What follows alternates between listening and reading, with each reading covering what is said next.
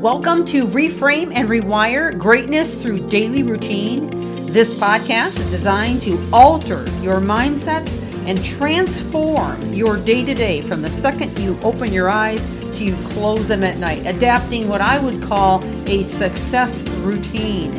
This series is liable to change your life. And it's never the big things that you do, but the littlest things you do every day that make the biggest difference. And now, on to the podcast. Thank you for joining. Welcome back to the podcast as we continue in this series on root causes and resolutions of hatred. Well, we've been talking about the resolutions uh, for the last few uh, series, or episodes rather, in this series. And I hope it's been helpful to you. In fact, I would encourage you to share this with people you feel it may help. And so I'm back with you on some more ideas on resolutions, but I also want to remind you of how important it is to hear all of the series. In other words, listen to the root causes back from part one all the way through to now. We are moving into part 11, so we've been on this for quite some time and have divulged a lot of information that I believe could be very helpful for you if you are either dealing with feelings of hatred or you uh, perhaps know someone who is struggling with hatred. Now, remember, hatred and, and resentment kind of go hand in hand. So we have incorporated some information about resentment and you know discussing how it, how not only it occurs but how it evolves into hatred rather quickly, and uh, giving you solutions for both. So what I want to talk about today, and, and, and I uh, and just one more thought here. Uh, uh, yes, the last episode we had was on four steps to healing, and, and that was a really big one. So please make sure that you do listen to that one. But I want to talk to you today about things you can do to help with the hatred, and and the best ways that you can let go of a grudge. Now grudges are usually the result of an unerupted volcanic reaction inside your brain. If you feel anger towards someone, chances are that you will hold a colossal grudge against them. And that can build and build and build and build into that eruption. So it's important to understand that holding a grudge against someone is nothing but harmful for you. I'll ask you the question that I have asked in other episodes or series that I have done in terms of how we destroy ourselves from the inside out by the feelings that we tend to hold on to. And that is do you think that the people that hurt you, that offended you, that upset you, that uh, damaged you in some way, do you think they're laying awake at night, uh, not sleeping, thinking about how much they hurt you? Think about it. Chances are they're not. In fact, they probably don't give a royal rip. Now that's sad and that probably makes you more angry. But who's the one getting damaged by that anger? Is it them? Or is it you? Think about it.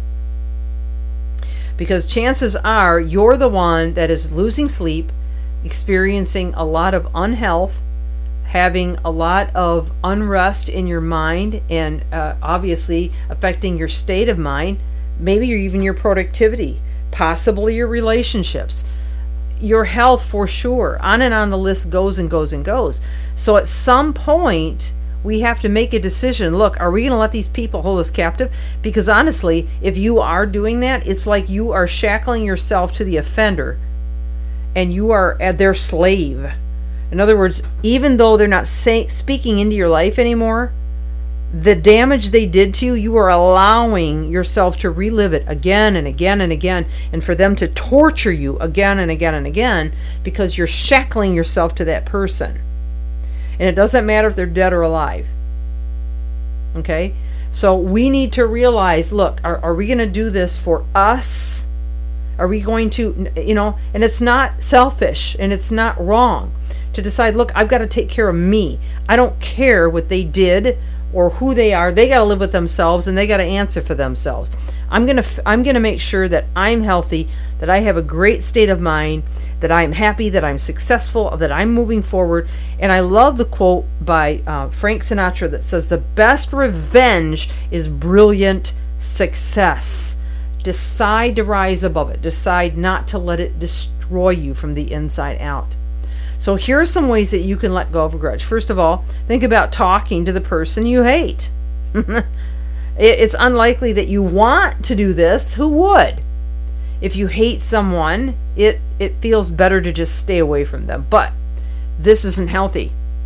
Most people will hold more grudges than than they can remember. And as years progress, they realize that they need to begin to start talking casually to those people. And oftentimes they're surprised that it wasn't as bad as they thought. In fact, sometimes those people don't even really know that they hurt you that bad. Sometimes they hurt you, but they were in a different state of mind at that time. And they're in a different state now. And if they know about it, they're going to feel bad. Not always. That's not always true. Okay? Some people just stay bitter right to their dying day. But don't you be one of those people. Okay? Because you're the one that's going to suffer as a result. Now, there's people that won't go along with the discussion that you decide to have, but if you try your best, in, in whether you write a letter, write a text message, an email, or talk to them verbally, sometimes just doing that that act in itself gives you some rest because you know that you've done your best to try to make things right. Okay? You you have unloaded the the damage in, in an appropriate way. I'm not saying go and rail them out or yell and scream at them or you know hurt them in some way. That's not what I'm talking about here but just having an opportunity to share what it did to you in a very soft and compassionate way. No, I'll, okay, I'll leave out the word compassionate because that might be hard for you to swallow. But in a in a um, uh, the most undisruptive way possible, so that you can get it off your chest and feel like, okay, look, I've I've said it, I'm done. I'm going to walk away from this now. It's not going to affect me anymore. It's not going to destroy me anymore. It's not going to eat me up anymore. I've done it. They can do what they want with it. Boom, you're done. Right? Okay, so I have uh, actually uh, three more tips that I want to share on this, and I'll come back in the next episode and do that. So hopefully this is uh, something you can continue to work through. In the meantime, it's Michelle Steffes. Please share this with someone it may help. Reframe and rewire. Thanks for joining.